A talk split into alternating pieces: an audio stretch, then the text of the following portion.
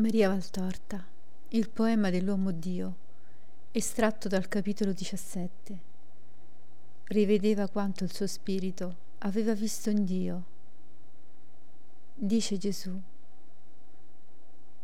Maria si ricordava di Dio, sognava Dio, credeva sognare, non faceva che rivedere quanto il suo spirito aveva visto nel fulgore del cielo di Dio, nell'attimo in cui era stata creata per essere unita alla carne concepita sulla terra.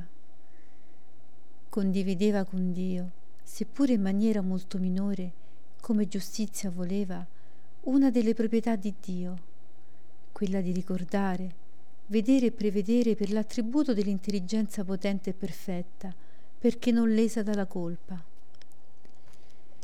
L'uomo è creato immagine e somiglianza di Dio. Una delle somiglianze è nella possibilità per lo spirito di ricordare, vedere e prevedere. Questo spiega la facoltà di leggere nel futuro, facoltà che viene molte volte per volere di Dio, altre per ricordo che si alza come sole su un mattino, illuminando un dato punto dell'orizzonte dei secoli già visto dal seno di Dio. Sono misteri che sono troppo alti perché li possiate comprendere in pieno. Ma riflettete, quell'intelligenza suprema, quel pensiero che tutto sa, quella vista che tutto vede, che vi crea con un moto del suo volere e con un alito del suo amore infinito, facendovi suoi figli per l'origine e suoi figli per la meta vostra, può forse darvi cosa che sia diversa da lui? Ve la dà in parte infinitesimale, perché non potrebbe la creatura contenere il creatore.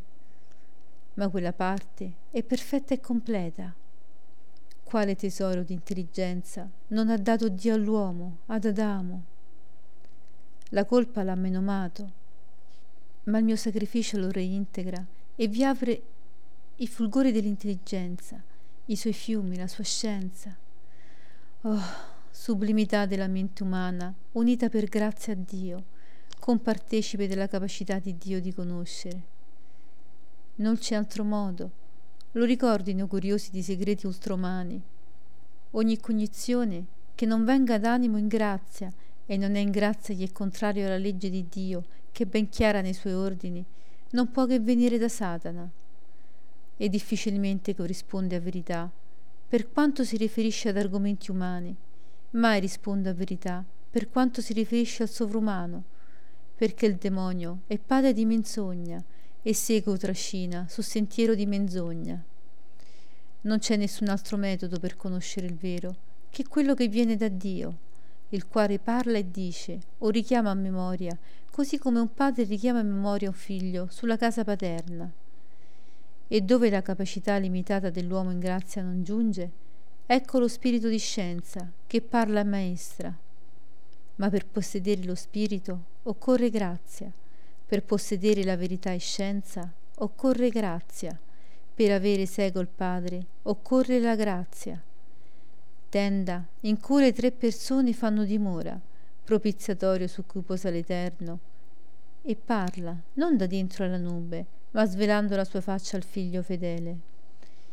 I santi si ricordano di Dio, delle parole udite nella mente creatrice e che la bontà risuscita nel loro cuore per innalzarli come aquile nella contemplazione del vero, nella conoscenza del tempo.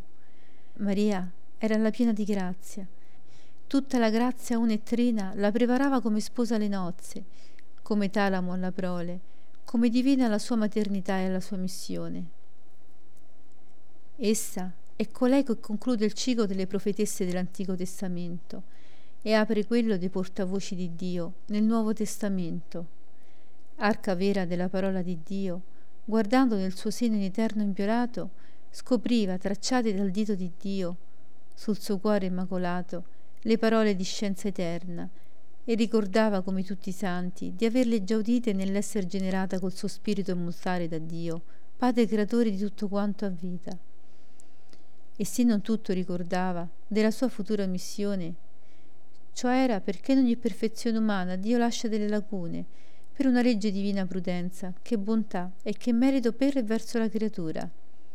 Eva II, Maria, ha dovuto conquistarsi la sua parte di merito nell'essere madre del Cristo, con una fedele e buona volontà che Dio ha voluto anche nel suo Cristo per farlo redentore.